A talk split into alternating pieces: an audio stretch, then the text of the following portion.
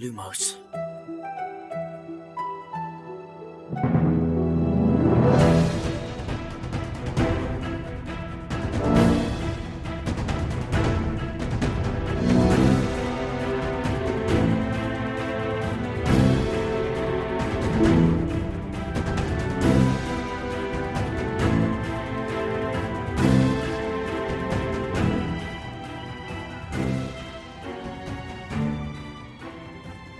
سلام، اینجا پادکست لوموس، کاری از سایت مرکز دنیای جادوگری و سایت دمنتور. من خشایارم. سلام بچه‌ها. سلام، من شادیم. امیدم. سلام. سلام، من میلادم. سلام، منم حسینم.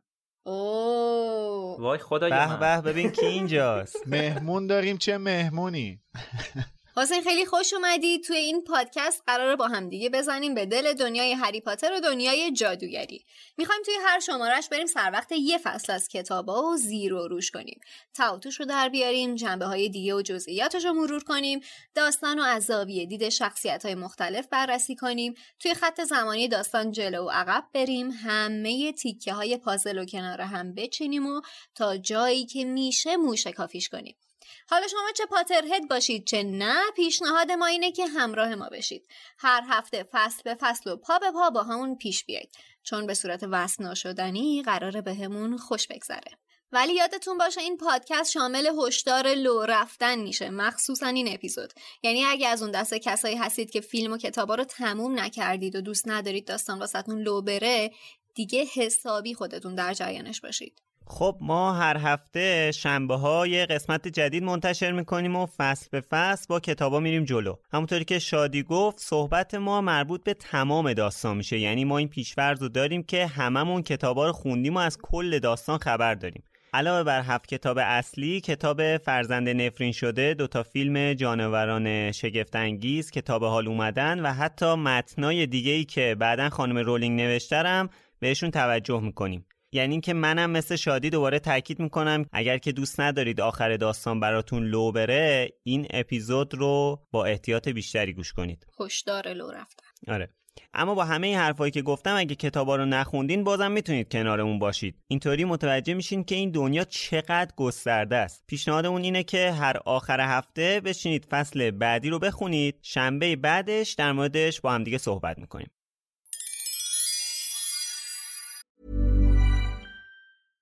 Hiring for your small business? If you're not looking for professionals on LinkedIn, you're looking in the wrong place. That's like looking for your car keys in a fish tank. LinkedIn helps you hire professionals you can't find anywhere else, even those who aren't actively searching for a new job but might be open to the perfect role. In a given month, over seventy percent of LinkedIn users don't even visit other leading job sites. So start looking in the right place. With LinkedIn, you can hire professionals like a professional.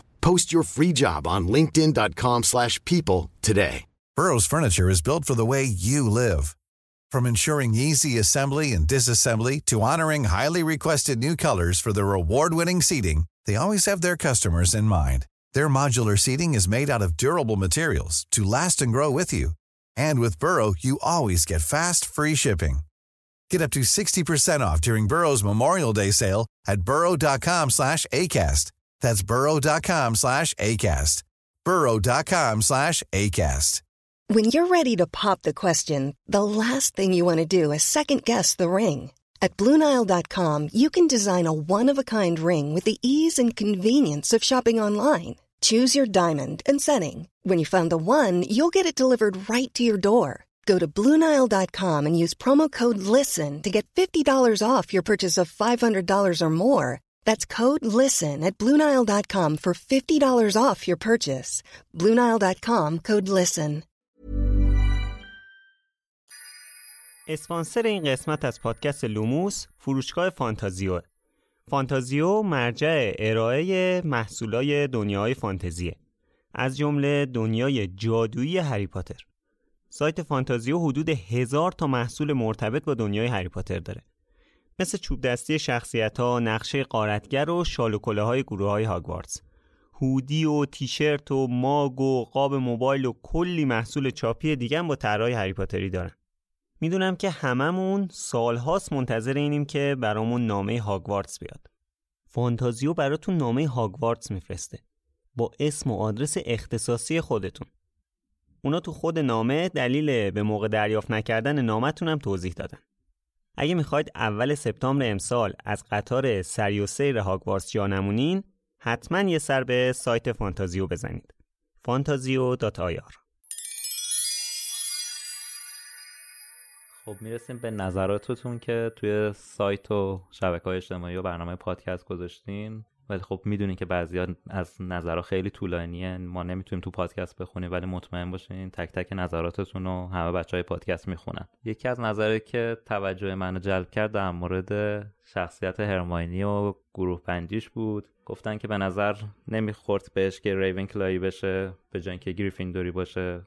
اتفاقا در این مورد خود خانم رولینگ هم توضیح داده. یه داستان ما تو سایت داریم به اسم متأخر کلاه. این متأخر کلاه در مورد کساییه که گروه بندی براشون به صورت غیر معمول و خیلی طولانی میشه. برای هرماینی گرنجر و نویل لانگ باتم هم دچار همین قضیه متأخر کلاه شدن و به خصوص برای هرماینی نزدیک چهار دقیقه طول کشید تا کلاه گروه بندی اونو تصمیم بگیره چه گروهی بره. البته توی خود داستان کتاب پنجم هم در این مورد توضیح داده. یکی از شخصیت‌ها به اسم تری بوت که از بچهای رونکلاه به هرماینی میگه که چطور تو تو رونکلا نیافتادی، به هوشت میخوره که رونکلایی باشی. خود هرماینی جواب بهش میگه که کلاه گروه بندی به صورت جدی قصد داشته که اونو رونکلا بذاره، ولی خودم تصمیم گرفتم در آخر که گریفیندور باشم. برای همین هرماینی گریفیندوری شد. این یه مسئله رو برای من الان روشن کرد. پس صدایی که مثلا هری شنید از کلاه بقیه نشنیدن؟ نه اصلا، فقط خود شخص میشنوه دیگه، تو ذهنش میشنوه اون صدا رو. یعنی فقط اسم گروه میگه کلاه به صورت بلند. بله، نتیجه نهایی رو در اصل. آره، پس دوباره چیزی که تو فیلم دیدیم متفاوته با اصل داستان. آره، حالا اینو گفتیم ولی بخش دیگه‌ش هم جالبه تو همین داستان متأخر کلاه در مورد نویله که نوشته نویل که از شهرت این گروه یعنی گریفیندور به خاطر شجاعتش میترسید، درخواست کرد که تو هافلپاف قرار بگیره. نوشته مشاجره مسکوت آن دو یعنی کلاه و نویل در نهایت با پیروزی کلاه خاتمه یافت.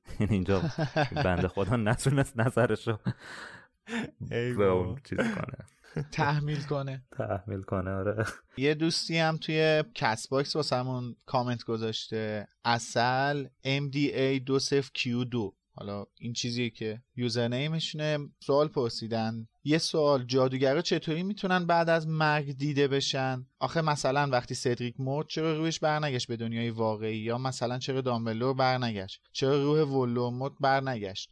خب اینو توی کتاب محفل ققنوس بعد از مرگ سیریوس یعنی اواخر کتاب، هری که خیلی درمونده است و دلتنگه واسه سیریوس میره پیش شبح گریفیندور نیک تقریبا بیسر، ازش میپرسه که چجوری میشه که اشباح برمیگردن و میمونن. البته نیک تو داستان همون موقع میفهمه منظور هری چیه و کامل بهش توضیح میده که این قضیه چیه. میگه اشباح درست موقعی که میمیرن مثل اینکه یه تصمیمی رو میگیرن، اینکه ادامه بدن یعنی اینکه اون فرآیند مرگ رو طی کنن و ادامه بدن و برن، یا اینکه خیلی دلبستگی و وابستگی دارن و انتخاب میکنن که بمونن، که به صورت شبح توی دنیا باقی میمونن. ولی بعد از این اتفاقی که میفته پشیمون میشن. همه جادوگرا اینطوری نیستن، یه سری از جادوگرا این انتخابو میکنن دیگه. ولی خب قطعا دامبلدور هرگز همچین انتخابی رو نمیکرد که بخواد بمونه، یا حتی خود سیریوس. سیریوس مثلا مرد، ما میدونیم که خیلی مشتاق این بود که بره پیش جیمز، پس نمیخواست تو این دنیا بمونه. ولدمورت هم که روحش تیکه تیکه شده بود، اصلا هشتصد تا تیکه کرده بود روحش و یه پارچه نبودش که بتونه اصلا بخواد بمونه. این دلیلیه که حالا اشباح بعضیاشون دیده میشن، یعنی اینم یه حالت انتخاب داره. اینجوری نیستش که صرفا همه جادوگرا این توانایی رو داشته باشن یا یه همچین انتخابی بکنن. یه چیزی که خیلی ازمون میپرسن اینه که خب با این روندی که ما داریم میریم جلو و هر هفته داریم یه قسمت جدید منتشر میکنیم، در مورد هر فصل صحبت میکنیم، خب مشخصه دیگه تعداد فصلای داستان اگر اون مؤخره آخر کتاب هفت رو بذاریم کنار میشه صد و نود و نه فصل. یعنی یه چیز حدود چهار سال ما باید در خدمتتون باشیم. ما قصدمون و برنامه‌مون اینه که حتما تا آخر کتاب هفت بریم جلو و تمام تلاشمون رو میکنیم که این راه به پایان برسه. آره، ما قراره که یه چیزی بیشتر از چهار سال در خدمتتون باشیم. برنامه‌مون اینه، یا خودمون به پایان میرسیم یا پادکست. یه چیزی هم من توی قسمت قبلی گفتم، فکر میکنم لازمه که اصلاح کنم. من در مورد لوکیشن فیلمبرداری سرسرای بزرگ گفتم که گفتم که فکر میکنم واسه دوتا فیلم اول توی ساختمون پارلمان انگلیس فیلمبرداری کرده باشن. همین چند روز پیش من یه دونه ویدیوی پشت صحنه دیدم که متوجه شدم که نه، این لوکیشن رو ساختن و توی استودیوی لیوزدن توی لندن ساخته شده. الانم اتفاقا این وضعیت شرایط الان در واقع قرنطینه انگلیس هم تموم شده، قابل بازدیده، یعنی میتونن مردم برن ببینن. When you're ready to pop the question, the last thing you want to do is second guess the ring. At Blue Nile dot com, you can design a one-of-a-kind ring with the ease and convenience of shopping online. Choose your diamond and setting. When you find the one, you'll get it delivered right to your door. Go to Blue Nile dot com and use promo code LISTEN to get fifty dollars off your purchase of five hundred dollars or more. That's code LISTEN at Blue Nile dot com for fifty dollars off your purchase. Blue Nile dot com, code LISTEN. Hiring for your small business? If you're not looking for professionals on LinkedIn, you're looking in the wrong place. That's like looking for your car keys in a fish tank. LinkedIn helps you hire professionals you can't find anywhere else, even those who aren't actively searching for a new job but might be open to the perfect role. In a given month, over seventy percent of LinkedIn users don't even visit other leading job sites. So start looking in the right place. With LinkedIn, you can hire professionals like a professional. Post your free job on linkedin dot com slash people today. ولی من یه مستند دیده بودم چند سال پیش که از همین ساختمون پارلمان انگلیس بود که یه سالونی داشت که خیلی شبیه سرسرای بزرگ بود و خب یه جایی هم بعدش خوندم که توی دانشگاه آکسفورد هم یه همچین چیزی هست، مثل این که حالا این لوکیشن رو که ساختن از روی این دوتا محل الهام گرفتن، حالا اونو ساختن. ولی من اصلاح میکنم که از همون فیلم یک توی لوکیشنی که خودشون ساختن توی استودیو فیلم برداری شده این صحنه. یعنی از فیلم یک تو لوکیشن فیلم برداری های کل فیلم اون اول کار لااقل سرسرای بزرگ رو ساخته بودن. آره آره دقیقاً، یعنی سرسرای بزرگ و مثلا کوچه دیاگون جزء اولین لوکیشنایی بوده که ساخته شده برای فیلم. آها. در مورد لباس مکاناگل هم لازم می‌بینم این نکته رو بگم. لباس مکاناگل در اصل سبز زمردین بوده ولی آقای کبریایی تو کتاب به این رنگ ترجمه نکرده، نوشته زرد کهربایی اگه اشتباه نکنم. ولی در اصل لباسش سبز زمردینه. نوشته بذار الان بگم که خیالمونم راحت شه. نوشته که ردای بلند زرد رنگی. آره زرد رنگ. آره حالا اینکه آقای کبریایی رنگ سبز خوشش نمی اومده، باید این وسط خانم مک‌گانگل هم تحت تاثیر قرار میذاشته. من واقعا صحبتی ندارم در این زمینه. خب بریم سر وقت این فصل که یه جورایی ورود ما به دنیای جادو کردیم. از این فصله که هری وارد دنیای جادوگری میشه. ولی این فصل واقعا حالا شروع داستانمون یا ورودمون به دنیای جادوگری نیست، ولی شروع اون اصل داستانه، اون پلاته به قول انگلیسی‌ها که داستان اصلی انگار از این فصل شروع میشه. حالا تو فصل قبلی بچه‌ها وارد هاگوارتس شدن و میشد در مورد هاگوارتس حرف زد، ولی حالا دروغ چرا شادی می‌خواست در مورد هاگوارتس حرف بزنه. فصل قبلی من بهش گفتم حرف نزن. تو این فصل حرف بزنیم بچه. خشایار نذاش من حرف بزنم، خشایار نمیذاره من حرف بزنم. بعدم به امید میگین کم حرف میزنه تو رو خدا، از بس من مظلومم تو این پادکست.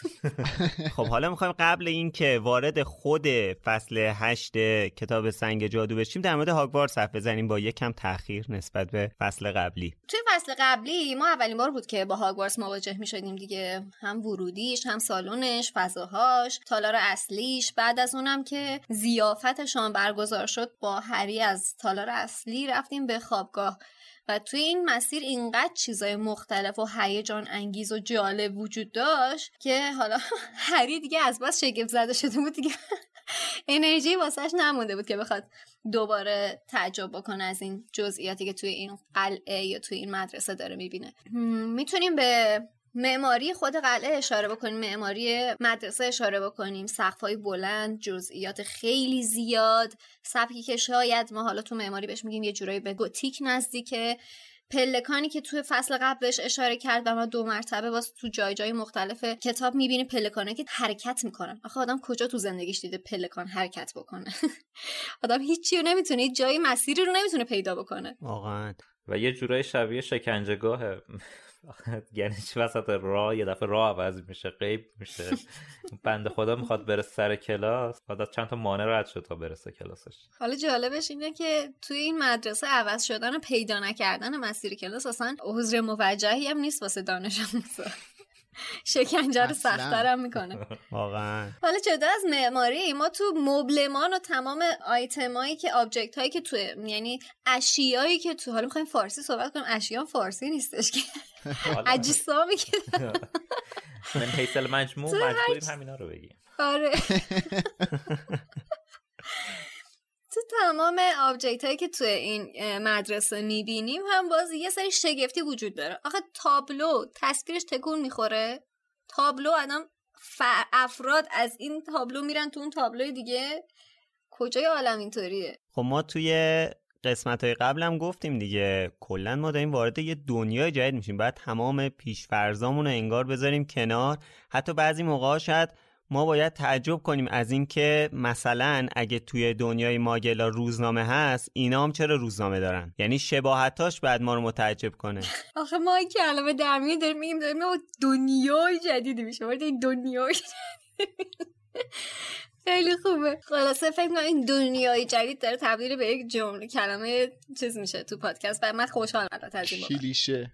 آره. آره. در مورد پله‌ها که گفتی، توی همین فصل یه جا نوشته که حالا برای خودم نوشتم، نوشته تعداد پلکان‌های هاگوارتس صد و چهل و دو تا بود. آره، تعداد دقیقش رو نوشته. ولی من تشکر میکنم از خانم رولینگ که این دفعه عدد اول استفاده نکرد.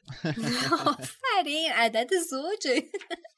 حالا یه اشاره به بازی میتونم بکنم یا نه؟ آره بگو. از بازی پنجم هری پاتر این هاگوارتس رو خیلی کامل ساختن و این وعده رو دادن که تو هاگوارتس میتونیم بچرخیم. خیلی برا من اون بازی جالب بود که یه جورایی مثلا تو اون دوره تونستیم این چیزا رو تو هاگوارتس مثلا تجربه کنیم و خیلی خوشم اومد. حالا این بازی هاگوارتس لگسی که میخواد بیاد، امیدوارم یه لول خیلی جدیدی از اینو برامون باز کنه. آره اون که والا من تریلرش رو دیدم فوق‌العاده بود، یعنی یه چیز عجیب غریبی بودش. خیلی خوبه، حتما تو درک فضایی هاگوارتس بهمون کمک میکنه. من این بازی جدیده که الان اومده تقریبا یه سال یکی دو سال اومده رو تجربه نکردم. آخه این موبایلیه. آره اونم تو هاگوارتس، اونم یعنی اوپن ورده. اینی که من میگم یه بازی فول گرافیکی برای پلی استیشن. میدونم اون که برای پی اس فایو میخواد بیاد و پی اس سه. آره آره. ولی این موبایلیه. آره اینم تو اسکیل خودش بازیه. من منم زیاد اون جلو نرفتم ولی تو اسکیل خودش بازی قابل توجهیه. منم واقعا اون بازی محفل ققنوس رو خیلی دوست داشتم، به خاطر همون به خصوص بخش همین پله ها رو که میچرخیدی خیلی حس خوبی داشت. غیر از بازی هم من تو این مستندی که درباره دنیای جادوگری بودم دیدم که رولینگ ظاهرا یه کروکی از پلان هاگوارتس بر خودش داشته، یعنی کشیده بوده که توی موزه توی اون نمایشگاه به نمایش گذاشتنش. خب این خیلی به نظر من جالب و جذاب، همیشه برام سوال بوده که خب پلان یعنی فضا سازی و موقعیت فضاهای هاگوارتس چه جوری میتونه باشه. آره درکش رو واسمون بهتر کرده. البته من اینم باید بگم که اون حسی که حس انسجامی که من توی کتابا میبینم نسبت به هاگوارتس و یه حس ثابت بهم میده، توی فیلم‌ها این حس متفاوته و یکی از دلایلی که من فیلم‌ها رو به اندازه کتابا دوست ندارم همون حس متفاوتیه که از هاگوارتس توی هر فیلم میگیرم. یعنی فیلم هر کارگردان یک هاگوارتس متفاوتی رو میبینیم، به خصوص سر فیلم یک و دو که اصلا شنای واقعی جای دیگه اصلا فیلم برداری کردن. دقیقا در تایید حرفت میخوام بگم که اون پلکان به اون بلندی تو فیلم آخر تو این همه سال هاگوارتس کجا بود؟ اصلا خیلی جالبه اونا اضافه کردن. واقعا اصلا برام عجیبه، پلکانی که تموم نمیشه، پلکانی که تو کوریدور اصلیه، پلکانی که یه جورای پلکان اصلیه. یعنی ما هیچ جایی تو تمام فیلم‌های قبل به غیر از فیلم آخر پلکانی با این عرض با این عرض زیاد که مثلا نزدیک پنج متر میشه اصلا نداشتیم و با این ارتفاع و دم خروجی هم بود، به خروجی میخورد اونجایی که رون و هرماینی دارن با هم دیگه میدوئن میان، میخورد به سرسرای ورودی هاگوارتس. دقیقاً تو آکس ورودیه. دقیقاً میخورد به سرسرای ورودی هاگوارتس. بعدم این که اصلا این از اون گنداییه که دیوید ییتس زده. خیلی ببخشید به این وضوحی میگم چون دقیقاً میگین مال چه فیلمیه مگه؟ مال فیلم اونجایی که ولدمورت و هری با هم میجنگن. آره. یا اون صحنه‌ای که رون و هرمیونی دارن دنبال مار میکنن که مار میاد بعد نویل میزنتش. آره. دقیقاً. یعنی اصلا یه همچین پلکانی اصلا تو هاگوارتس وجود نداره. این میگم از اون تخیلات دیوید ییتسه. آفرین، خدای شکرت. فکر میکردم من توهم زدم یا یه بخشی بزرگی از هاگوارتس رو ندیده بودم. آخه این پله عریضی که میگین مگه تو ورودی هاگوارتس نیست؟ از همونجا که وارد در میشن که سمت راست سرسرای بزرگه، بعد جلو که میرن یه پلکان خیلی عریضه. بله بله، پلکان عریضه، ولی مثلا پلکانش در حد شاید ماکسیمم بیست تا پله داره، نه اینکه بیست تا پله داره دوباره یه پاگرد داره دوباره بیست تا آره. دیگه پله داره یه پاگرد دیگه داره. امید اونجایی رو تو داری میگی که مگوناگل و آمبریج وایس با هم دعوا میکنن. باریکالله. آفرین، اونجایی که هرماینی توی جشن رقص لباس میپوشه میاد آره. اون بالا با میسته میاد پایین. آره. از نظر لوکیشن آره، ولی از نظر کت خوب میگم. پشتش اون پله هایی که جابجا میشن دیگه، ولی توی فیلم هفت بخش دوم اینجوری نیست. فرق. آخه تو خود کتابم هم همین جوریه. نوشته که از در بزرگ که میری تو یه سرسرای بز... یه سرسرای ورودیه. آره. اون یه سالن عمومیه، بعد سمت راست سرسرای بزرگه. نه این س... نه سرسرای ورودی، سرسرای بزرگ، سرسرای ورودی، بعد سرسرای بزرگ. بعد سمت چپش سرسرای بزرگه، سمت راستش یه چند تا پله میخوره میره میرسه به پلکان اصلی هاگوارتس که همون پلکان متغیره. یعنی لااقل تو همه فیلم‌ها تا فیلم شش به این شکل بوده که اون پلکان متغیر که شما میتونستی تخص بشی تو طبقات مختلف قلعه از اونجا بود، حالا یا بری پایین یا بری بالا. ولی اون پلکان فیلم آخر نیستش آره. که دارن می جنگن. البته که داریم خیلی دور میشیم از بحث اصلی. البته توی نسخه بلوره فیلم در واقع هفت یه مدلی از پخش فیلم داره که فیلمو پخش میکنه بعد هی وسطش میان حرف میزنن. بعد فکر کنم اگه اشتباه نکنم به این تیکه اشاره میکنه که ما مجبور شدیم به خاطر اینکه میخواستیم این صحنه رو، این صحنه که هری و ولدمورت با هم دیگه میجنگن رو درست کنیم، اینو اضافه کردیم. این پلکانو قبلا نبود ولی اینو اضافه کردیم. حالا من خودم چک نکردم فارغ از حالا فیلم و بازی در که فضای هاگوارتس علاوه بر اینا احتمالاً باید از توی نقشه غارتگرم یه جورایی قابل درک باشه. حالا من خودم چک نکردم نقشه غارتگر رو ببینم پلان هاگوارتس رو چه جوری کشیده. شما دیدین؟ توی نقشه غارتگر پلان هاگوارتس رو نمیتونی در بیاری چون این هی تیکه تیکه میشه، طبقات و جاهای مخفی مختلف قلعه رو میاره. یعنی اون پلانی که به صورت یه نقشه کش یا یه معمار شما تو ذهنت داری و از تو نقشه غارتگر نمیتونی در بیاری. خب اتفاقا چون چند بخشیه و کاغذاش میاد رو هم دیگه، اون میتونه طبقات رو یه جوری تداعی کنه، ولی منظورم اینه که یه شاکله کلی از فضا رو بهمون نشون نمیده. ببین شاکله کلی همون چیزیه که خودت بهش اشاره کردی تو که خانم رولین کشیده، که اونم خیلی هم. نزدیک به همون قلعه هاگوارتس فیلم سه تا شیشه. فقط یکی دو تا جاش مثلا یکی به هاگرید جاش اشتباهه با اون برج ساعت فکر میکنم. واقعا هم هر کارگردانی هم یه چیزی اضافه کرد به قلعه، یعنی هیچ کدوم قلعه رو مثل کتاب دقیقاً درست نکرد. دقیقاً. مثلا اون جلدونی کتاب چهارم فکر کنم نبود توی فیلم‌های قبلی. آره. اینجا یه اشاره هم میشه این که یه هری مطمئن بود، همین بندی که شما میگید، هری مطمئن بود که این زره‌ها تکون می‌خورن. این زره‌ها رو بعد ما آه. تو کتاب هفتم می‌بینیم که مگوناگل اینا رو برکت در میاره. آره. دقیقاً. آها. آره، همون صحنه مورد علاقه شادی. آره آره دقیقاً. لوکوموتور پیرتوس با یه همچین افسونی فکر کنم. چیز جالب در مورد همین آخر فصل هفتم خوابگاه یا برج گریفیندوره که حالا جدا از این که مسیرش کجاست و به کجا ختم میشه، اینه که اون تابلویی که کنار میره یه دریچه است. آره خیلی خوب. باید از اون دریچه جون بکنی بری بالا. ورودش همینجوری. آره. پس بیفتی تو سالن عمومی گریفیندور تازه. این آره در حالی که اینجا راهروه. اصلا تو هیچ کدوم از فیلمای همچین چیزی تصویر به تصویر کشیده نشده، حالا کاری به اون ندارم، ولی همین این چیزش جالبه، یعنی یه دریچه است و بعد اون دریچه قشنگ جون بکنی تا بری بالا، نه پله‌ای داره نه چیزی نردبونی و خودتو بکشی بالا. بانوی چاق، بانوی چاق بود، چی بود اسم تابلو؟ آره فت لیدی. آره بله. پسورد. یه چیز جالبی که واسه خود من هست، موقعی که اولین بار برج گریفیندور رو رولینگ توصیف میکنه، مثلا همیشه فکر میکردم که خب مثلا اینجا یه برج گریفیندوره، یه برج اسلیترین هست، یه برج هافلپاف هست و یه برج ریونکلا، یعنی این چهار تا گروه ها شرایط خوابگاهشون و محل زندگیشون یه جوره. ولی خب جالب اینه که رفته رفته تو هر کتاب شروع میکنه به توضیح دادن در مورد اینکه محل سکونت گروه‌های مختلف کجا و چقدر اینا با همدیگه متفاوت هستن. و این از اون چیزای نمیدونم چجوری بگم، اینجا اینجا میونه صحبتت اشاره بکنم که خوابگاه گروه من و امید زیباترین ویو رو داره. دقیقاً، که البته ما تا آخرین کتاب با خوابگاه ریونکلا آشنا نمیشیم، تو گریفیندور راتون نمیدیم خواهر من.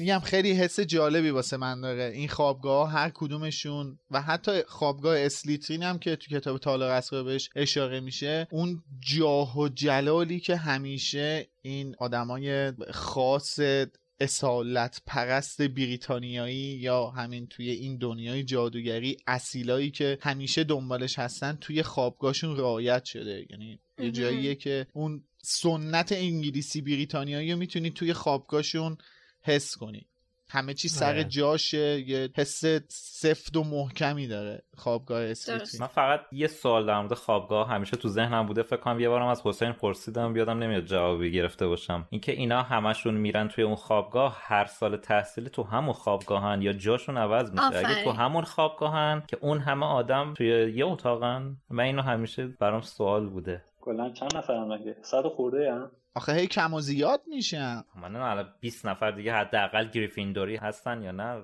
از یه سال تحصیلی؟ بعد کوچیک خوابگاه نیستن. نه، تو یه سال تحصیلی که بیست نفر گریفیندوری نداره، یعنی ده نفر. بیست الان ما بیست تا گریفیندوری سال اولی نداریم که. خب اسمشون نمیاره. خب چند تا داره؟ آها کلی میگه هفت سال. آره هفت تا پایه رو داریم. خب همونه. ببین من فکر میکنم مثلا هفت تا گریفیندوری فرض کن هستن، هر سال اضافه میشن، یعنی اینا کلا چهل و نه تان مثلا. چهل و نه تا کجا میخوابن؟ یه جا میخوابن تو یه دونه خوابگاه. خب شاید بزرگه. آخه اونجوری که تو فیلم نشون داد چهار پنج تا تخت بود. خب فیلم ما ما کاری نداریم. نه پنج تا بود دیگه، درسته پنج تا بود. اگه عدالتش بخواد رعایت بشه پنج تا پسر پنج تا دختر، ده تا هر ورودی هر سال، هفت سال هفتاد نفر توی برج گریفیندور میخوابن. یعنی هر گروه هفت تا خوابگاه داره. یعنی هر سال جاشون عوض میشه. کلای گروه بندی اینجوری گروه بندی نمیکنه که بگه خب مثلا الان پنج تا ظرفیت گریفیندور پر شده، بهمن تو بیا برو ریونکلا. کد یکی گریفیندور پر شده، برو کد دو رو بردار. بهمن مثلا مثلا دیگه کلا گروه بندی گروه بندی نمیکنه که مثلا بگه ظرفیت گریفیندور الان پر شده، شاید مثلا یه ورودی هر کی اومدش همه رو انداخت گریفیندور.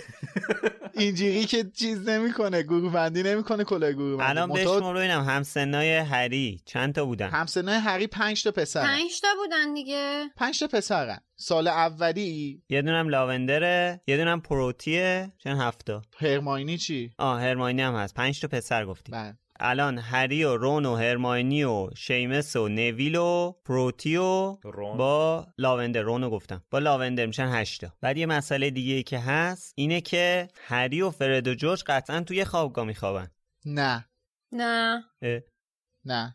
چیزی که من از کتابا استنباط کردم اینه که هری هر سال همین خوابگاهی که هستن پنج تا تخت داره، هر سال تو همون خوابگاه میخوابن. ولی منطقی نیست. ربطی هم به فیلم نداره، تو کتابه. منتها شما اینو میتونی اینجوری در نظر بگیری که آقا توی اون راپله پسرونه خوابگاه برج گریفیندور هفت طبقه است، یه طبقه شو که سال اول هری و بر چهار تا دیگه توش مستقر شدن تا سال هفتم توش مستقر هستن. میمونن اینا. سال هفتم که میرن بیرون همیشه همونجا میمونن. آره اینا سال آره. هفتم که میرن بیرون ورودی جدیدا میان جای هرینا مستقر میشن. حالا تعدادشون آره. هر چند نفر که هست واسهشون تخت میذارن دیگه. اون جادوه دیگه، چیز عجیب غریبی آره. نیست، چون مشخصه همه با هم نمیخوابن و جاشون عوض نمیشه. آره نه اصلا یه, ت... یه دونه خوابگاه نیستش. حالا از یه جهت دیگه الان هرماینی و جینی با هم نمیخوابن توی اتاق، نه نه توی اتاق نیستن، یه ورودی نداره، راپلشون یکیه، ولی من فکر میکنم طبقات مختلفن و یعنی برج هم هستش دیگه. آقا خب تا از بحث هاگوارتس دور نشدیم، حالا راجع معماریش و فضاسازی صحبت کردیم. یه چیز دیگه هم که راجع هاگوارتس خیلی مهمه اینه که این یه مدرسه شبانه روزیه. حالا من همیشه فکر می‌کردم که مدرسه شبانه روزی بر اساس تمام، حالا تو کتابای مختلف که خوندیم، تو ایران که خیلی کمتر بود، ولی تو کتابای مختلف و رمانایی که خونده بودیم بر من حداقل اینجوری بود که مدرسه شبانه روزی یه جور تبعیدگاه واسه بچهای فوق‌العاده شیطون و شر بود. یه مکان بد اصلا به حساب می اومد که برای برای تنبیه کردن و برای ادب کردن یه سری بچه‌های مثلا خیلی شیطون درست شده بود که میفرستادنشون اونجا، مثل دار و تأدیب که مثلا کم ادب شن یا تحت نظارت آره. معلما و ناظما و اینا قرار بگیرن که مثلا آدم شن، حالا به قول معروف. ولی اینجا اصلا هاگوارتس بابا چه شبانه روزی، آدم دلش میخواد صبح تا شب توی این مدرسه شبانه روزی باشه. آره اتفاقا توی اپیزود دوم بایوکست که در مورد جی کی رولینگ صحبت کردم اینم گفتم که، یعنی اینو یه جایی خوندم که رولینگ حس ما رو نسبت به مدرسه شبانه روزی اصلا تغییر داده. بعد این چیزی که تو داری میگی در مورد مثلا فقط ایران هم نیست، حتی تو همین بریتانیا این حس وجود داره و این استفاده از مدرسه شبانه روزی میشه. نشون به اون نشون که توی اپیزود سه بایوکست که در مورد سایمون کول صحبت میکنم، سایمون از بس که بچه شهری بوده که اینو میفرستنش مدرسه شبانه روزی آره. یه مدت که بعد اخراج میشه از مدرسه شبانه روزی. از مدرسه شبانه روزی هم آره، یعنی توی بریتانیا هم همچین چیزی هست و رولینگ این حس ما رو نسبت به مدرسه شبانه روزی تغییر داده. شاید هاگوارتس تنها مدرسه شبانه روزیه که هممون دوست داریم بریم توش تحصیل کنیم و اصلا شاید تنها مدرسه‌ایه که دوست داریم هممون بریم توش تحصیل کنیم. دقیقاً بابا، مثل هتل پنج ستاره است. تو فکر کن همون خوابگاه پسرا رو که نشون میده چقدر خوشگله، چقدر حس قشنگ داره، چقدر حس هویت داره، چقدر زیبا، چقدر فضا سازیش بهش توجه شده. خب معلومه که آدم دوست داره توی همچون قلعه زمانشو بگذرونه، حالا درسم بخونه. آره درسم بخونه، فضولی و شیطونی و اینا هم تو آره. اون سوراخ سنبه‌های اون قلعه انجام بده، چرا که نه. البته اگه با یه سگ سه سر روبرو نشی، اگر که پاد به تالار اسرار باز نشده باشه، اگر که دیوانه سازا اونو محاصره نکرده باشن، اگه مسابقات سه جادوگر برگزار نشه اونجا و همینجوری بریم جلو دیگه. اگه دلورس آمبریج مدیر نشده باشه اونجا. آفرین آفرین، می‌خواستم اینو بگم. و دیگه همین همه که میگه هاگوارتس امن‌ترین نقطه دنیای جادوگریه، جهنمیه واسه خودش. و آخرش هم اگه نابودش نکنه. جالبه که اینجا گم میشن توی ق... توی طبقه سوم، فیلچ پیداشون میکنه، مچشون رو میگیره، بعد کی نجاتشون میده؟ کویرل. کویرل اونجا چیکار میکرده؟ باریکلا، احسنت، آفرین. سر به زنگا پروفسور کویرل رسید و نجاتشان داد. آره اتفاقی همونجا اتفاقی داشت اونجا قدم میزده، کار خاصی نداشته. دنبال کشک میگشته، رفته یه موز برداره، شاید دنبال سیر میگشته.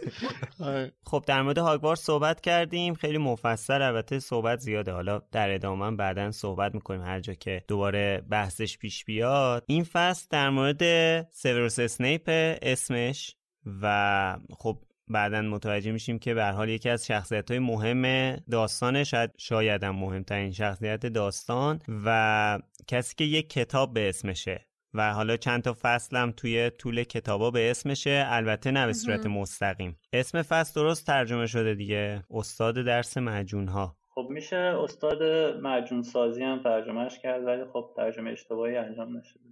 یه چیز جالبی توی کتاب نوشته نوشته که هری خیلی زود فهمید که چیزهای زیادی رو باید یاد بگیرن و جادوگری در تکان دادن چوب دستی و بر زبان آوردن چند کلمه مسخره خلاصه نمی‌شود. جالب واقعا، آدم اولش فکر میکنه که جادوگری همینه دیگه، مگه چقدر چیز میشه یاد گرفت، مگه چیه مثلا حالا جادوگری چمم سوار جادو میشن و یه چوب دستی تکون میدن دیگه، مثلا آدم تصور انقدر گسترده ای از جادو نداره. به قول جرمی کلاکسون مگه چقدر میتونه سخت باشه.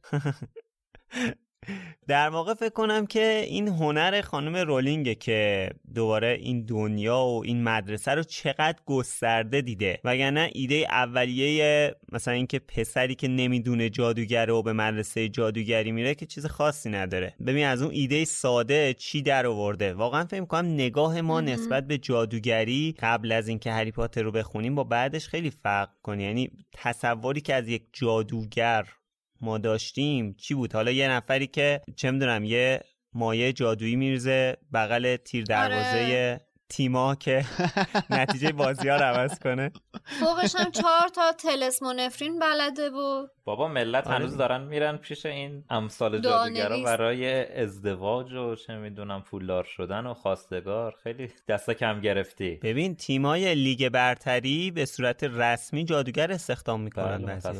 میدونم من اشاره بکنم به, آ... به موزیک رمال آقای سندی که گروه سندی، اونم گوش کنین، در نوع خودش جالبه.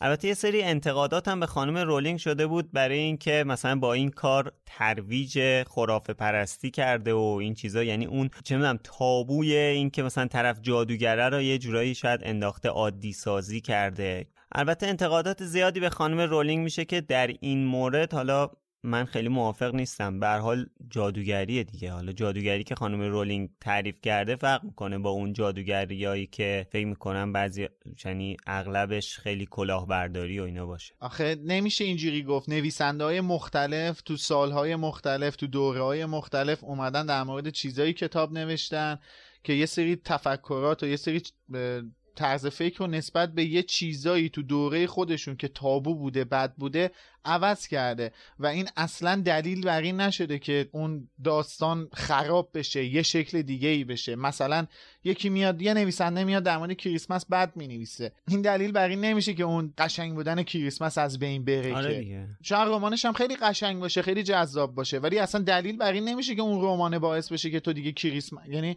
حالا من کریسمس رو مثال میزنم چون تو فرهنگ بریتانیا، دلیل بر این نمیشه که کریسمس واسه بریتانیا یا اون ارج و قرب خودش از دست بده. الان مثلا من بشینم یه کتاب فوق‌العاده در مورد این بنویسم بعد توش نوروز و یه چیز سیاه جلوه بدم، دلیل بر این نمیشه یه سنت نوروز کلا از بین بره به خاطر یه کتاب من که آره، اون یه ریشه‌ای مشکل داره.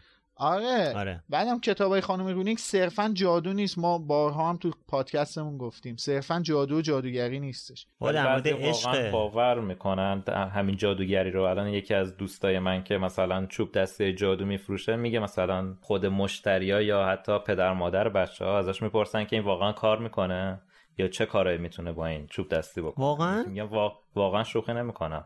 نکی یکی دو نفرم پرسیده باشن صبح میره نون میخره. من خودم اول چوب دستی دارم یه بلای سرتون میاره دیگه. خب قبل اینکه بچه‌ها برن سر کلاس مجونسازی که بحث اصلی این فصلمونه، چند تا کلاس دیگه میرن که فکر کنم اول میرن کلاس نجوم. آره ستاره شناسیه بله، ولی قبلش با آرگوس فیلچ و گربه جذابش خانم نوریس آشنا میشن که خیلی شخصیت‌های جذابیان تو مدرسه. گربه هرسیش. آها دوباره یه دونه گربه دیگه. اینو یادم نبود اون سری که در مورد گربه‌ها صحبت کردیم. آره راست میگی. خانم رولینگ بابا گربه‌ها چشونه مگه؟ آره مک‌گوناگل هم هست دیگه. آره مک‌گوناگل هم هست. خب تنها گربه‌ای که مشکل نداره مک‌گوناگل دیگه. صد تا گربه شیطانیه. اونم خیلی مقرراتیه میتونه رو مخ بعضیا باشه. آقا اه.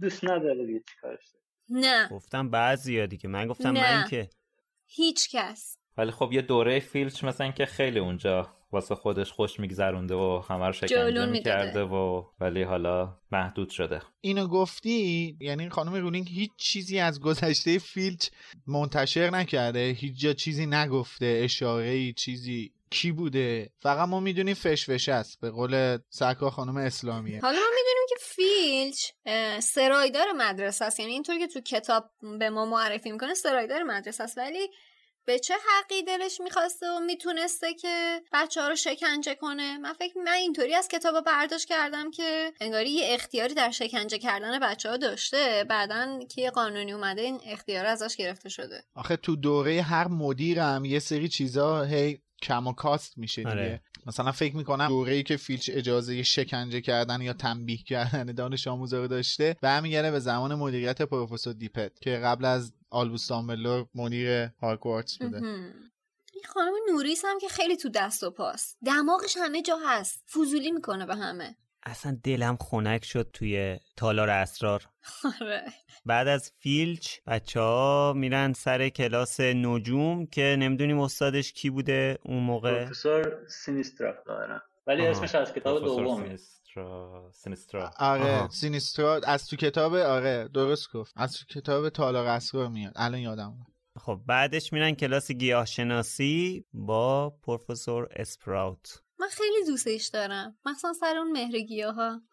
خیلی به نظر من یه استادیه که اون جنبه خیلی فوق‌العاده نویل و پروفسور اسپرات کشف می‌کنه، یعنی آره استعدادشون اعتماد... کشف کرد. اون اعتماد به نفس اصلی و این استاد این پروفسور میده به نویل. آها یه نکته از بازیگرش دارم ولی فکر نکنم قابل پخش. من میدونم میخواد چی چی حالا بگو ما بدونیم. بازیگر پروفسور اسپرات قبل از بازیگر شدن صداگذار فیلم‌های آنچنانی بوده. قشنگ تصویرشو براتون خراب کردم. نه دوست این صداشو خراب کرد. اینه کنار چندلر نشسته داره میگه این تو اونجایی که اینو میگه چندلر هم کنارش نشسته، یه نگاه عاقلا در صفی هم بهش میکنه. خب خوب حداقل از صداش یه بهره برده، چون تصویرش چندان به درد اون احتمالاً محتوا نمیخورد.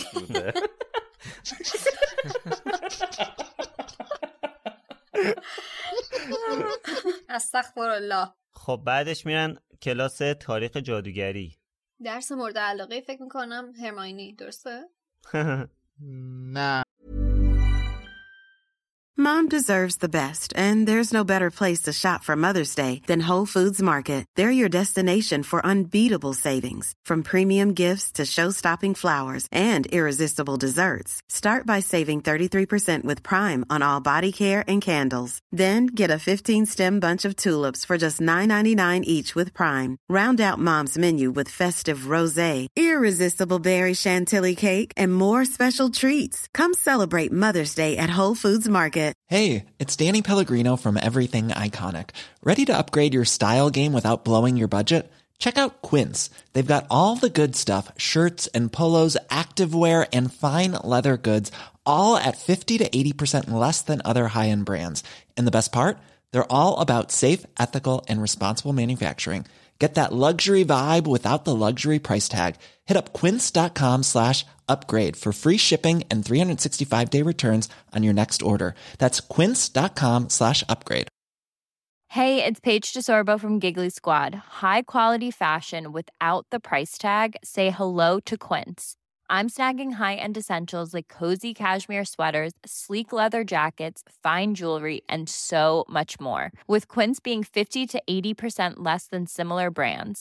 And they partner with factories that prioritize safe, ethical, and responsible manufacturing. I love that. Luxury quality within reach. Go to quince.com slash style to get free shipping and three sixty-five day returns on your next order. Quince.com slash style. از بر همه رو مورد علاقه هیچ کس نیست. نه درس من تا جایی که یادمه درس مورد علاقه هیچ کدوم از لااقل کاراکترهای اصلی نیست. این داستان پروفسورش چیه؟ پروفسور بینز؟ حالا اینکه کلا از فیلم‌ها هم حذف شده شد تا یک بار همش اشاره نشد خودش باز نکته جالبیه، در صورتی که میشه گفت یونیک ترین یعنی خاص ترین استاد متف... منحصر به فرد ترین استاد هاگوارتس هم هستش لااقل خوب بودی، حتی یه بار اگه بهش اشاره میشد. ولی داستانش اینه که البته اینو قبل از اینکه اینو توضیح بدم من یه خسته نباشید به امید بگم، من این فصل رو نشستم ایراداتو، یعنی متن آقای کبریایی یا با متن اصلی شروع کردم به قیاس کردن که برم جلو، چون یه سری چیزا رو میخواستم در بیارم. وسطش دیگه کلا بیخیال شدم، دو سه تا فوش دادم، بستم، هم فایلو بستم هم کتابو بستم، رفتم پی کارم. یعنی در این حد سر درد گرفتم از ترجمه آقای کبریایی عزیز. خسته نباشید میگم بهشون، امیدوارم زنده باشه. بعد یه چیز جالبی که هست اینه که پروفسور بینز روحه. حالا اینکه چجوری روح شده و تنها روح توضیح میده توی همین فصل، آره همینجا همین پاراگراف اصلا توضیح میده، و اینکه چجوری روح شده و تنها استاد روح هاگوارتس هم هست. اینجوریه که این بنده خدا اینقدر مقید بوده به تدریس که توی دفتر اساتید، یعنی اینم بهتون اشاره کنم، توی دفتر اساتید هاگوارتس جلوی شومینه خوابش میبره، میمیره تو خواب، میمیره. صبح روحش بلند میشه میره سر کلاس، شروع میکنه درس دادن، جسمشو جا میذاره، تیپیکال معلما. آره دیگه. بعد بنده خدا رو دیگه ریپلیس نمیکنن دیگه، میگن اینم که حالا هست مفتم من الله داره کار میکنه دیگه فی سبیل الله. وقتی این اینقدر شغلشو دوست داره که این اینقدر شغلشو دوست داره که در راه شغلش مرده و هنوز براش اهمیت نداره، بذار نگاش داشتین. درزا اجازه بدید بگیم که این پروفسور بینز شهید محسوب میشه در راه علم. زیبا بود. ولی در راه علم مرده. آقا جان چرا باور نمی‌کنید؟ من باور می‌کنم، شنونده‌ها باور نمی‌کنن. موقع مرگم خیلی پیر بوده، برای همین خسته کننده است. آقا خیلی پیر بوده، خیلی فرتوت بوده بنده خدا. ولی حالا نکته جالبی که هست اینه که چه خانم اسلامیه با احترام کامل و چه آقای کبریایی هیچ کدوم از واژه شومینه، نمیدونم چه مشکلی با واژه شومینه داشتن که حالا آقای کبریایی بخاری دیواری ترجمه میکرده، آقا شومینه بخاری دیواری چیه اصلا؟ توی اپیزود شش هم تو در مورد این گفتی که آقای کبریایی احتمالاً اول سپتامبر اتفاق بدی براش افتاده. من فکر کنم کنار شومینه در اول سپتامبر براش اتفاق بدی افتاده باشه. من سپاسگزارم از این راهنمایی حکیمانه. این اتفاق باعث شده که با تاریخ‌های میلادی هم مشکل داشته باشه. دقیقاً. بله. من حالا نمیدونم واقعاً این دو نفر واقعاً چه مشکلی با شومینه داشتن. آقا اونجایی که آتیش توش درست و کلمات بیگانه غربی مشکل داشتن. شومینه فرانسوی ریشش. خب بابا ریشش فرانسوی. آره دیگه، وقتی فرنی رو میکنه حلیم، همه چی میخواد ایرانیزه کنه دیگه. بابا چه ایرانیزه ای؟ آخه ما جایگزین شومینه که نداریم حسین. چیه جایگزین فارسیش چیه؟ بخ... بخاری دیواری. کرسی، کرسی عزیز من. کرسی هم که آخه میری زیرش. جلوت نیستش. دیگه فارسی شده. تو متن اصلی چیه بچه‌ها؟ آره فارسی شده، باریکلا. متن اصلیش اینه. من الان اینجا چند بار به شومینه اشاره شده، خیلی نوشته که فایرپلیس چیه جاش؟ نه نه فایرپلیس نیستش، فایر فایر نوشته. خب دیگه گفته بخاری دیواری، گفته بخاری دیواری، فقط آتیش نشسته بود.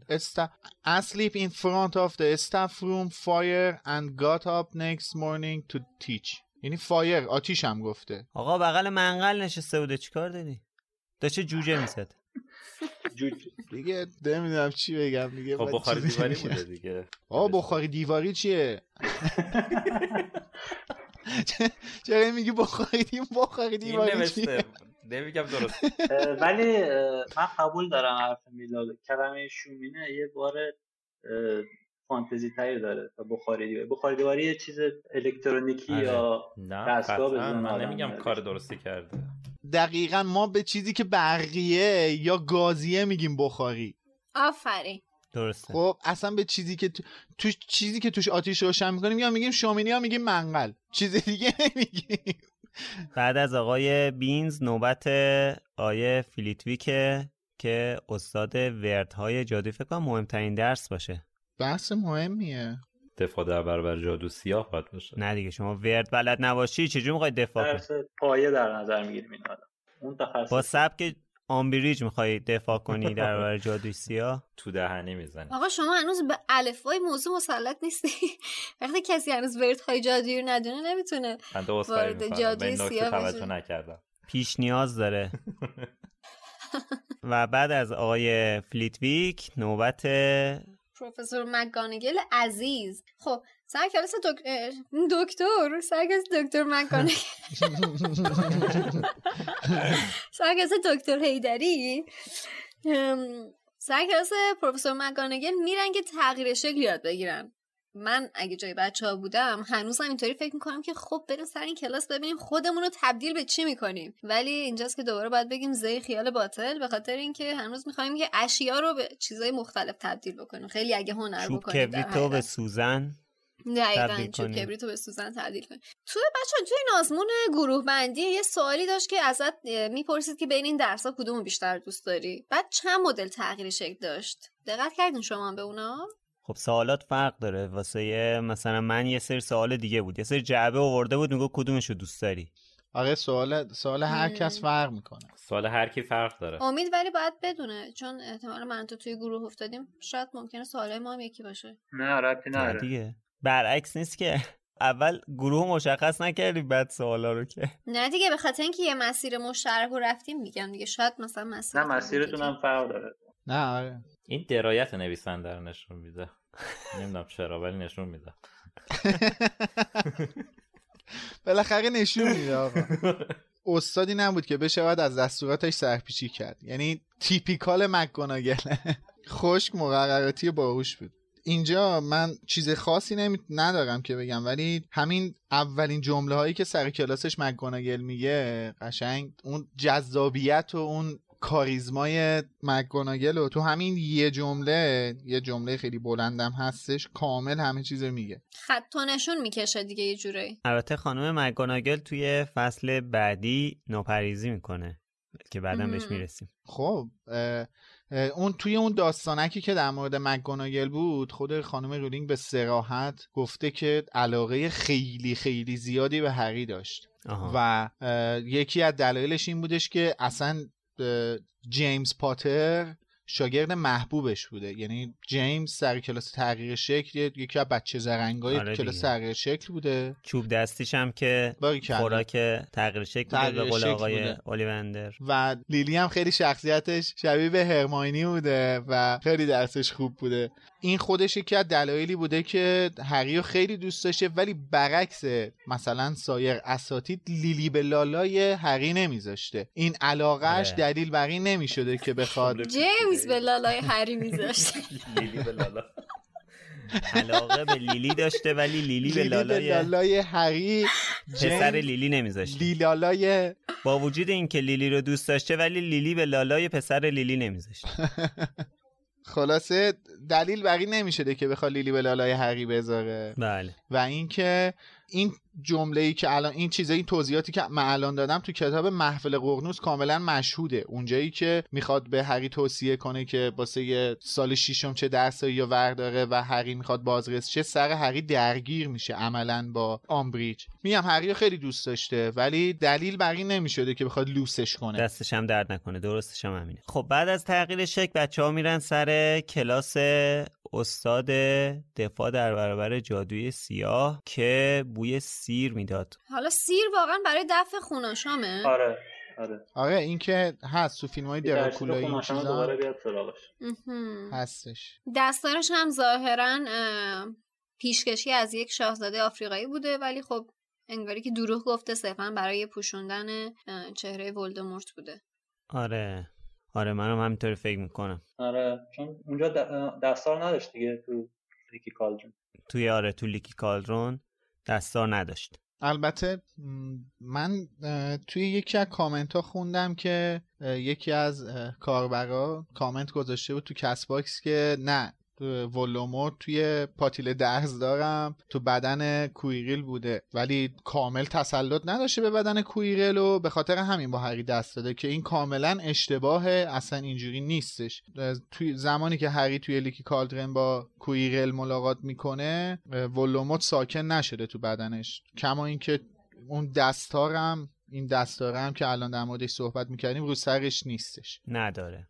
آره اونجا هم در موردش صحبت کردیم توی همون فصل. خب قبل اینکه برسیم به کلاس آیه اسنیپ، من میخواستم بپرسم که این توی کتاب نوشته که هری داشت تو حلیم شکر میریخت، این درست ترجمه شده یا اینکه واقعا خانم رولینگ هم توی حلیم شکر میریزه و این فصل رو خطابه برای اینکه حلیمو با نمک نخورید؟ آره اگه واقعا حلیمو نوشته بود خیلی جالب بود که مرجعی میشد که بفهمیم حلیمو باید با شکر بخوریم یا با نمک، ولی علاوه بر اینکه حتی حلیمی در کار نبود و فرنی بوده کلا جمله هم اشتباه نوشته. خیلی تشکر. هری از رون که در فرنی خود شکر میریخت سوال پرسید ولی نشه هری که توی حلیم شکر میریخت. هری داره از رون که توی فرنی شکر میریزه. حالا اصلا کلا حلیمو از کجا بردم؟ من خیلی دوست دارم بدونم مثلا یه دفعه بعدش زولبیا بامیه اگه مینوشت واقعا دیگه نوشت.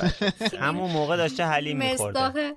ماه رمضون هم هست، ریختن قیمه تو ماستاست. آره ماه رمضون هم هست. دوستان دم افطاری خلاصه سر هاگ سفره افطار هاگواز مهمون به صرف حلیم و زولبیا بامیه استاد کبریایی.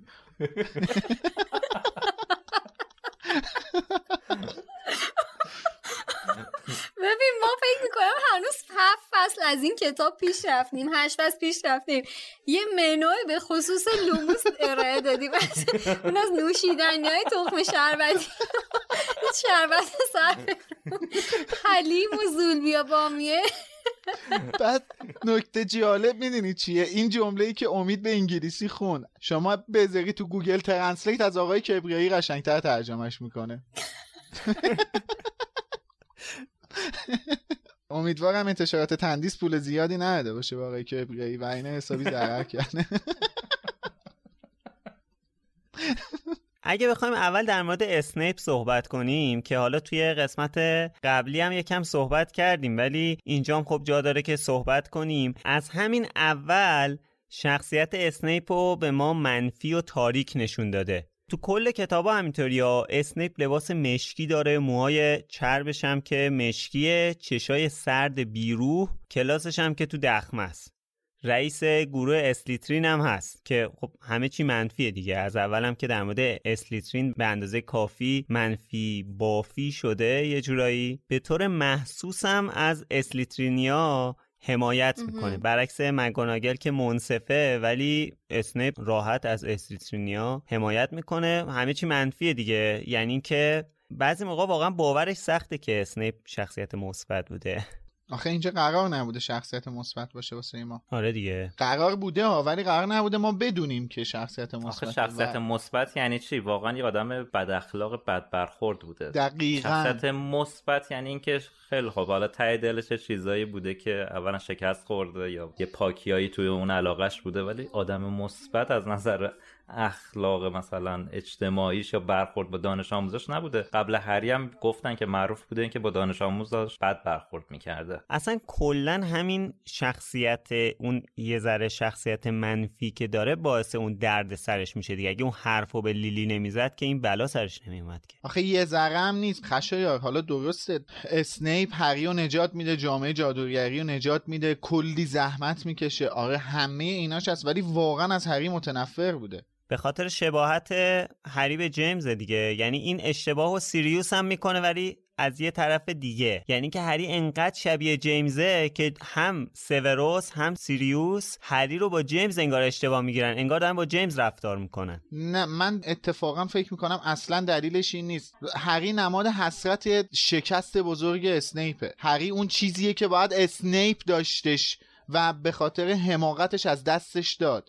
متوجه منظورم میشی؟ آره. هری به خاطر شباهتش به جیمز نیستش که اسنیپ ازش متنفره، به خاطر اینه که بچه معشوقش با رقیبشه. دقیقاً نماد حسرت بزرگ اسنیپه. هری اون چیزی که باید اسنیپ داشت. آینه دقه دیگه همش جلوش. بعد تو همین روزاست که اسنیپ به دامبلدور میگه که این هیچ استعداد خاصی نداره و خیلی شهرت هم بهش ساخته، که بعد دامبلدور بهش میگه که داری اشتباه میکنی سیوروس، من فکر کنم که بدبینیت داره تأثیر میذاره روی نگاهت به این بچه. همه استادا که صحبت کردن باهاشون اتفاقا خیلی حس خوبی ازش گرفتن. من میدونم که همه اسنیپو دوست دارن. آره منم دوست دارم، ولی این مثلا شما اگه هر شخصیت من منفی یا خلافکاری رو نگاه کنی قطعا تو گذشتهش یه سری اتفاقا افتاده که باعث شده اون به همچین آدمی تبدیل بشه. شما تو همین فصل اگه دقت کنی، نه دیگه کل کتاب یا مجموعه، اونجا که نویل خرابکاری میکنه بهش میگه که تقصیر پاتره، چون فکر کرده اگه اون کارش رو اشتباه انجام بده به نفع هری میشه، بعد امتیاز از گریفیندور کم میکنه.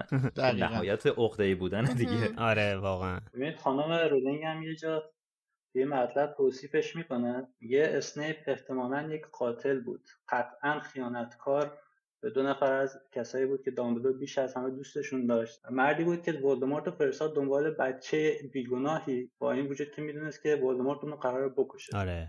ببین میگم منم منم اسنیپو دوست دارم، ولی اسنیپ واقعا اونجوری که حالا میدونی اون آخر داستان بولت شد، بولت نبود. چون خیلی پایان دراماتیکی داشت. آره دقیقاً. آره. پایانش پایانش دراماتیک بود. حمله نکنید به همونا. ولی واقعا اسنیپ آدم خوش اخلاقی نبود، کارهای خوبی هم نکرده بود، ولی تو گذشتهش بود. مهمم اینه که بله درسته، مهم اینه که اسنیپ از یه جایی به بعد کارهای اشتباهشو گذاشت کنار و واقعا فداکاری کرد، ولی همه اینا دلیل نمیشه که آدم بخواد انقدر بد اخلاق باشه. اونم اسنیپی که به خاطر همین بد اخلاقیش عشقشو از دست داده بود، میتونست از این لااقل یه درس بگیره، انسان بشه. البته اینو قبلا هم گفتم دیگه، اینکه این مدل شخصیت پردازی‌های خانم رولینگ اینه که شخصیتاش سفید و سیاه نیستن و خاکستریان و اینجام اینو ثابت میکنه دیگه. یعنی حتی یک بوت مثبتی مثل دامبلدور رو یکم میشکونه آخر هده. کتاب هفت و و برعکسش هم که در مورد اسنیپ انجام میده. من فکر میکنم که سیوروس با خودش درگیره که دقیقاً چه رفتاری باید با این پسر بکنه، به خاطر اینکه هم قیافه جیمز رو داره میبینه، ولی از اون ور مثلا چشای لیلی رو میبینه و میبینه که به هر حال قول داده به دامبلدور که از این پسر محافظت کنه، ولی مثلا یه موقعی از دستش در میره و یه رفتارهای بدی میکنه با هری. و من فکر میکنم که مثلا شب که میخواد بخوابه با خودش فکر میکنه که مثلا دوباره خرابکاری کردم، ولی با این وجود دوباره فرداش میاد خرابکاری میکنه، دوباره میاد رفتار بد انجام میده. به نظرم هیچ دوگانگی توی تصمیم گیریش وجود نداره و با تمام قدرت از این بچه متنفر و حاضر هر کاری بکنه که اون عصبانی و ناراحت بشه، ولی تا جایی نمیره که جونش در خطر بیفته. اگه قرارم باشه مثلا کشته بشه قطعا ازش دفاع میکنه، ولی لحظه حاضر نیست حتی قیافش هم نگاه کنه. هیچ دوگانگی من, من توی رفتارش نمیبینم. به نظر من شخصیت پردازی اسنیپ خیلی شخصیت عمیقی داره. حالا ما فقط داریم نفرت رو میبینیم از این شخصیت پردازی. نه هدف نویسنده همینه. آره هدف نویسنده همینه، ما فقط نفرتش رو میبینیم ولی نمیه اون لایه‌های درونیش رو ببینیم. با هر واقع شاعر موافقم. من فکر میکنم که اتفاقا اسنیپ التقاطی از عشق و نفرته، یعنی هم لیلیو میبینه تو هری، هم نشونه هایی از عشقش و عشق زندگیش رو داره میبینه، هم نفرت از رقیبش و از نرسیدنش و از ناکامیش رو داره میبینه، ولی در عین حال شاید نفرت غالب باشه و ما بیشتر اون نفرت رو ببینیم، ولی خب از ته وجودش که شاید خبر نداریم. از همین اتفاقی که خشایار میگه شاید شب میره میخوابه مثلا با خودش فکر میکنه که خبر نداریم، نمیدونیم که ممکنه چه فداکاری های درون خودش انجام داده به خاطر اینکه مثلا کسی متوجه نشه یا هری به خاطر اون به خطر نیفته یا به هر علت دیگه ای. و جالب اینجاست که نویسنده دو بار ما رو گول میزنه، یه بار توی همین کتابه که آخر کتاب مشخص میشه اسنیپ در دفاع از هری بوده، وارم که آخر ماجراست. در حالی که آره کتاب ششم اینا فکر کنم خیلی دوگانگی زیاد بود توی آره، توی کتاب جامعاتش هم آره خیلی شدید. آره، یعنی آره. قشنگ خط داستان یه جوری جلو میبره که تو فکر میکنی که اسنیپ آره مگخاره. بعد تو درمونگاه که دامبلدور بهش میگه که سیوروس ازت میخوام به کارت برسی، تازه اونجا خود هری هم میفهمه که این قراره جاسوسی کنه. نه بعد یه چیز دیگه هم هست، توی قبرستون ولدمورت چند بار به یکی از مرگخوارها اشاره میکنه که بله. توی هاگوارتس هست بله. تو هاگوارتس هست و خب ما میدونیم بله. که این بارتی کراوچ پسره، ولی اونجا بله. همه بله. فکر میکنیم که حالا یا کارکاروفه یا اسنیپ دیگه. اسنیپ بله بله درست. اینجا هم هستش. داستان جالبه واقعا اینجوری بهش نگاه میکنی. چند بار ما از یه سوراخ گزیده آره. میشیم دقیقاً و هر بارم گزیده میشیم ما، یعنی آره. اینکه شک نمیکنیم، هر بارم این اتفاق واسمون میفته. آخه یه مسئله دیگه هم که هست اینه که نویسنده برعکس این رو هم جلوی چشم ما میذاره. یعنی اینکه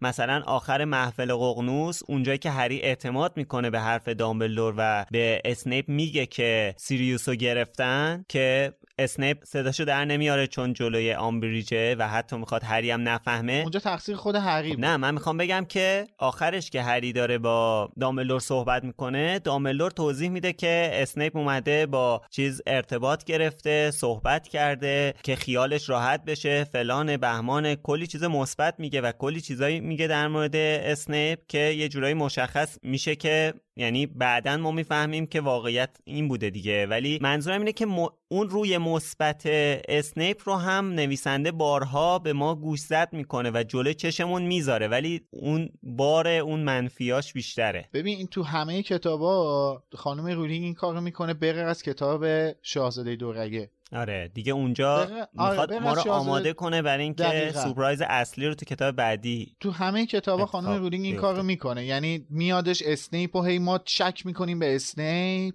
همه جوره هی هرس میخوریم از دستش، بعد آخر میفهمیم که نه این داشته مثلا اون زیر یه کارهای مثبتی انجام میداده. ولی تو کتاب شاهزاده دورگه من تکنیکای رولینگه که تکنیک و رندی و یه جورایی همون رندی رولینگه که داره با اعتماد ما بازی میکنه، حالا هم در برابر اسنیپ هم در برابر شخصیت‌های مختلف. هی اعتماد ما رو توی این روند داستانا به بازی میگیره. آره. مثلا مثلا یکی دیگه از نکته‌هایی که مثلا به وضوح میتونیم مراجعه به این قضیه بهش اشاره کنیم مودیه، که ما خب فکر میکنیم که اوکی این مودی اصلیه، هی میخوایم بهش اعتماد کنیم، هی یه سری چیزا میبینیم، بعدا آخر یهو از اعتمادی که کردیم پیوم زنگی تو گوشمون صدا میده. آره. توی ویژگی‌های صفتایی که داشتی به اسنیپ میگفتیم که آره مثلا موهاش چربه، نمیدونم سیاه میپوشه، فلان نگاه یخ داره، این صحبت‌ها می‌خواستم بگم، ولی در عین حال به شدت جذابه. تمام این ویژگی‌ها کنار هم دیگه این شخصیت رو خیلی جذاب کرده. آره. یعنی جذاب از این لحاظ نه که مثلا شخصیت شخصیتی باشه که فوکوسو به خودش میکشه که مثلا همه بهش توجه کنن، از این لحاظ که آدم خوشش میاد از این شخصیت، به نظرش مثلا میتونه مثل آره آره مثل یه مرد جذاب، یعنی منظورم اون بود. خب دیگه حالا در مورد شخصیت اسنیپ که حرف زدیم، بریم توی کلاس آیه سیوروس اسنیپ که توی دخمس و کلا خودش از اول یه حس یه, یه حس خاصی داره، یه کلاس معجونه و اینا، اصلا نمیدونم چجوری بگم فضای کلاسش یه جوری اصلا سنگینه. آره واقعا یه خود چیز اصلا همین دخمه که میگه اصلا یه جو سنگینی داره و خب دیگه خود اسنیپ هم که دیگه در موردش صحبت کردیم، از همون اول شروع میکنه گیر دادن به هری و بعد شروع میکنه به صحبت و با یه صدای آروم و با یه لحنی که یه کاریزمای خاصی داره، قشنگ همه میترسن و ساکت، کلاس سکوت برداشته که حالا این میخواد چی بگه و داره چی میگه و حرفای خیلی قشنگی هم میزنه. یه جبروت خاصی داره که همه نفساشون رو حبس کردن که ببینن این استاد چی میخواد بگه.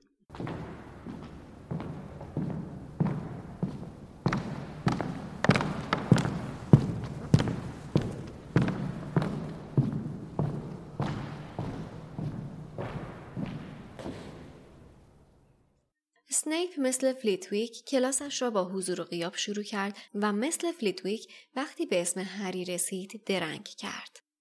اسنیپ با صدای آهسته گفت: آه بله، هری پاتر، چهره مشهور جدیدمون. دریکو مالفوی و دوستهایش کراب و گویل دستهایشان را جلوی دهانشان گرفتند و کرکر خندیدند. اسنیپ اسمها را تا آخر خواند. بعد سرش را بالا آورد و به کلاس نگاه کرد. چشمهایش مثل چشمهای هاگرید سیاه بود، ولی هیچ نشانی از صمیمیت آنها را نداشت. چشمهایش بی احساس و تهی بود و آدم را یاد تونل‌های تاریک می‌انداخت. اینجا قرار علم پیچیده و جادوی ظریف معجون سازی را یاد بگیرین. صحبتهایش را اینطور شروع کرد. صدایش فقط ذره‌ای بلندتر از زمزمه بود، ولی آنها تک تک کلماتش را می شنیدند. چون اسنیپ هم مثل پروفسور مک‌گانگل ذاتاً این استعداد را داشت که بدون زحمت کلاس را ساکت نگه دارد. اینجا با حرکات احمقانه چوب دستی خیلی کم سر و کار داریم. برای همین شاید خیلیاتون باورتون نشه که این کار جادوه. انتظار ندارم شما درک کنید پاتیلی که ملایم میجوشه و بخار کم نوری داره چقدر زیباست. یا مایعاتی که توی رگ‌های انسان نفوذ میکنند، ذهن رو مسحور میکنن و حواس انسان رو فریب میدن، چقدر ظرافت دارن. من میتونم یادتون بدم یه بطری شهرت بسازین. افتخار دم کنید و حتی روی مرگ در پوش بذارین. البته اگه مثل اکثر شاگردهایی که باهاشون سر و کله میزنم یک مشت تنبل کودن نباشین.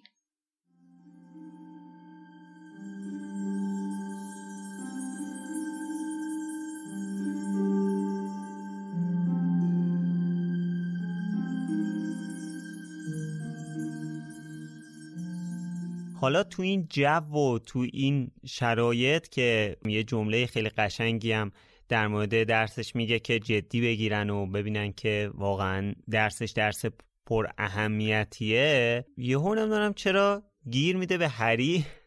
شروع میکنه به هری شروع میکنه یکم هری رو حالا میتونیم بگیم اذیت کردن دیگه، سوالات عجیب و غریبی که من نمیدونم هرماینی چجوری جوابشو داره. جواب این سواله بالاخره تو کتاباشون هست، به خاطر اینکه هرماینی هم میدونه، هری هم طبیعی ممکن بود بدونه، چون که تو کتابشون نوشته. البته هری کتابا رو یه ورقی زده نگاه کرده ولی حفظ نکرده، اما خب فرقش اینه که هرماینی کتابا رو جویده و جواب اون سوالا رو میدونه دیگه. آره. ولی اینکه میاد و تو ورود قضیه تو اول ماجرایی و دست میذاره سوال سخت میپرسه، هر چند که تو کتابم باشه، از یکی از دانش آموزا شروع میکنه سوال پرسیدن، هنوز هیچی درس نداده، واقعا صرفاً میشه گفت اسمش یه حرکت هرسیه، چیز دیگه ای نیست. میخواد خیتش کنه. آره آره میخواد خیتش کنه.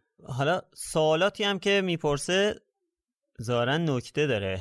نکته‌های کنکوری داره که یه مطلب کامل در موردش توی سایت کار شده که همزمان با اپیزود منتشر میشه. البته کلاً همه کلاسایی که توی کتابا میرن به دردشون میخوره. حالا چه تو همون کتاب چه تو کتابای بعدی.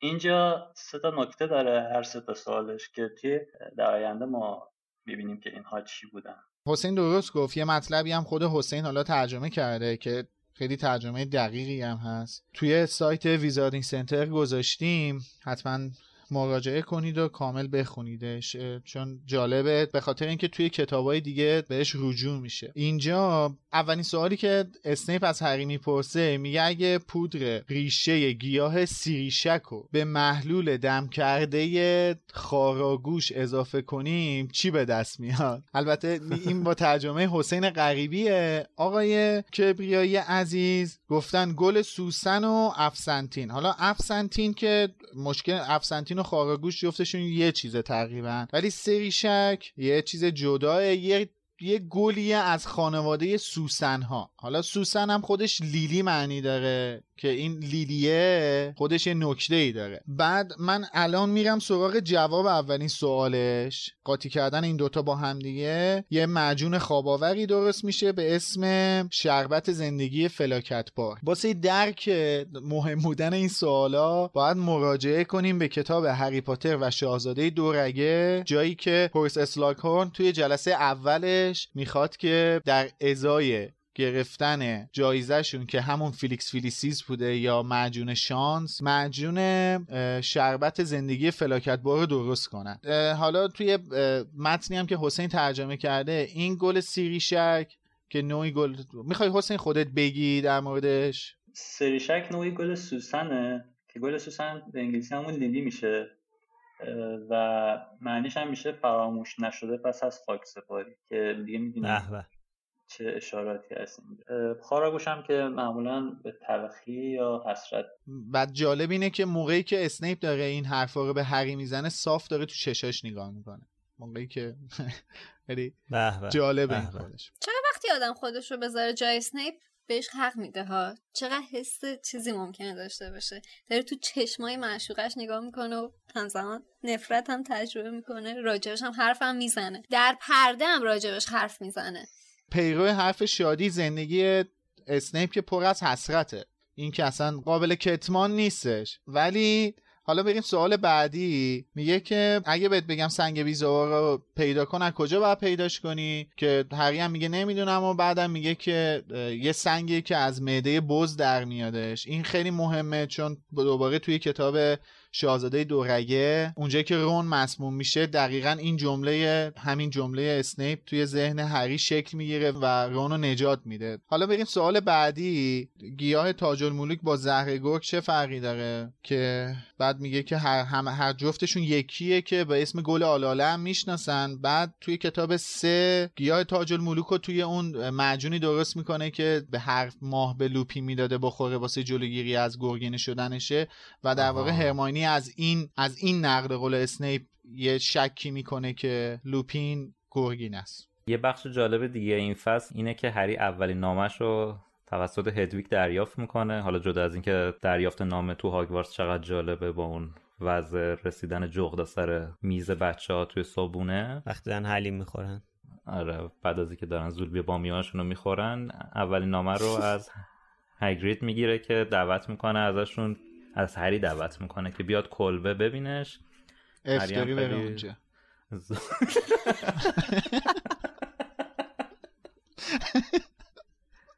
که هری هم خیلی ذوق زده میشه، سری جواب نامه رو میده و میگه که حتما میاد و خیلی جالبه که رونم ازش میخواد که اونم همراهش بره و با هم دیگه میرن برای اولین بار کلبه هاگرید و اینجا ما کلبه هاگرید رو برای اولین بار میبینیم با سگ جالب و هم دوست داشتنی هم وحشتناکش رو در رو میشیم.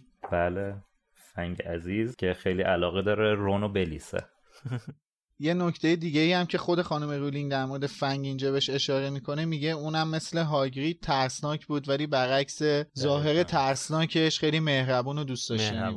آره تو فیلمم هم همینه. آره نکته جالبش این بوده که هاگرید میاد موضوع بحث رو عوض میکنه، میاد از رون میپرسه که برادر چارلی چطوره که درباره اژدها بعد اون صحبت میکنه براش. آره حالا جالبه که حتی هاگرید هم نمیتونه نظر هری رو در مورد اسنیپ تغییر بده. بعد کلاس میرن پیش هاگرید دیگه، بعد شروع میکنن تعریف کردن از این که اسنیپ رو مخ بوده و فلان و اینا.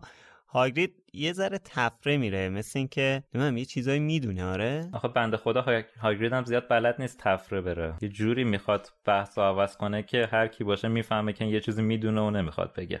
تفره نمیره از نفرت هری و اسنیپ، تفره نمیره تفره میره چون یه چیزهایی در مورد خوب بودن اسنیپ میدونه، مثلا اینکه یکی از محافظای سنگ جادوه و نمیخواد در مورد اسنیپ اصلا صحبت کنه از ترس اینکه سوتی نده. البته قبل سنگ جادوه سر اینه که هری میگه که این واقعا از من متنفره، اون میگه نه برای چی فکر میکنی ازت متنفر و اینا. به نظر اینکه بحث عوض میکنه، بیشتر میخواد درباره نگهداری اجدای چیزایی رون بگه که خودش نمیدونه چون تخم احتمالاً شاید گرفته یا میخواد بگیره. نه خب مشخصه آها. که نمیخواد در اون مورد صحبت کنه، حتی خود هری متوجه میشه و اشاره میکنه. یعنی ما از فکر هری میخونیم که این خواسته تفره بره که بحثو کشونده به سمت حالا چارلی. حالا هاگرید واقعا ممکن بوده از این چیزای خبر داشته باشه. از چی؟ در مورد اسنیپ. از اسنیپ که خب خبر داشته. اسنیپ و لیلی؟ نه در مورد اسنیپ و لیلی نه. بعید میدونم.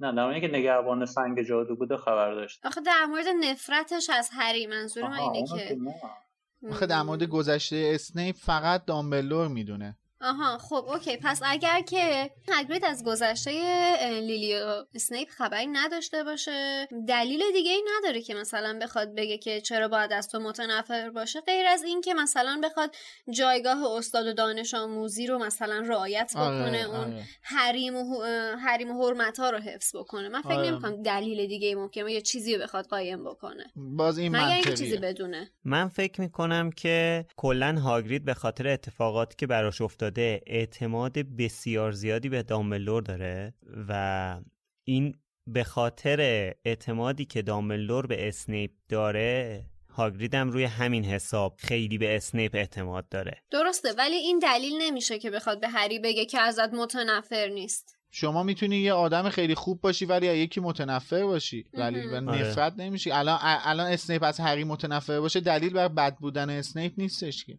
درسته. یه اتفاق دیگه هم توی کلبه میفته که بچه‌ها یه نسخه از روزنامه پیام امروز رو میبینن که توش خبر اینو میخونن که به گرینگوتس دستبرد ناموفق زدن و یه جورایی معمای اصلی این کتاب شروع میشه. البته خشایار این توی این متن خبر گرینگوتس یه تاریخه که خیلی مهمه. اشاره شده این اتفاق، این سرقت تاریخ سی و یک ژوئیه اتفاق افتاده که روز, روز تولد هریه، یعنی همون روزی که هری با هاگرید میرن کوچه دایگان و گرینگوتس. آره.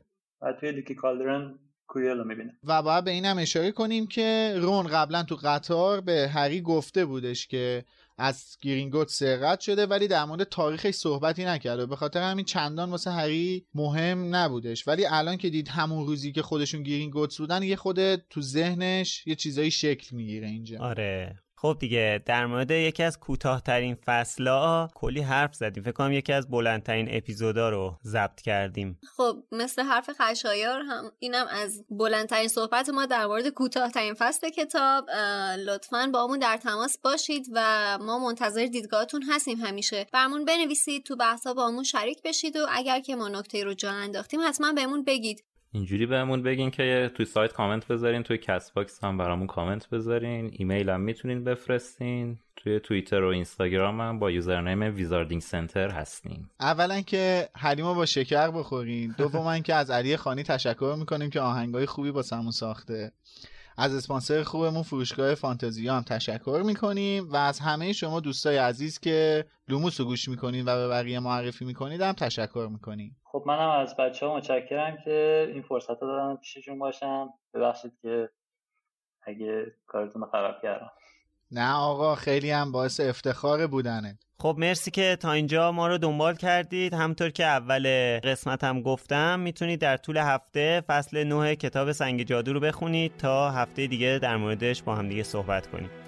خسته نباشید بچه‌ها. مرسی، خداحافظ شما. خداحافظ. مرسی که لوموسو گوش کردین. خداحافظ. خسته نباشین، تا بعد.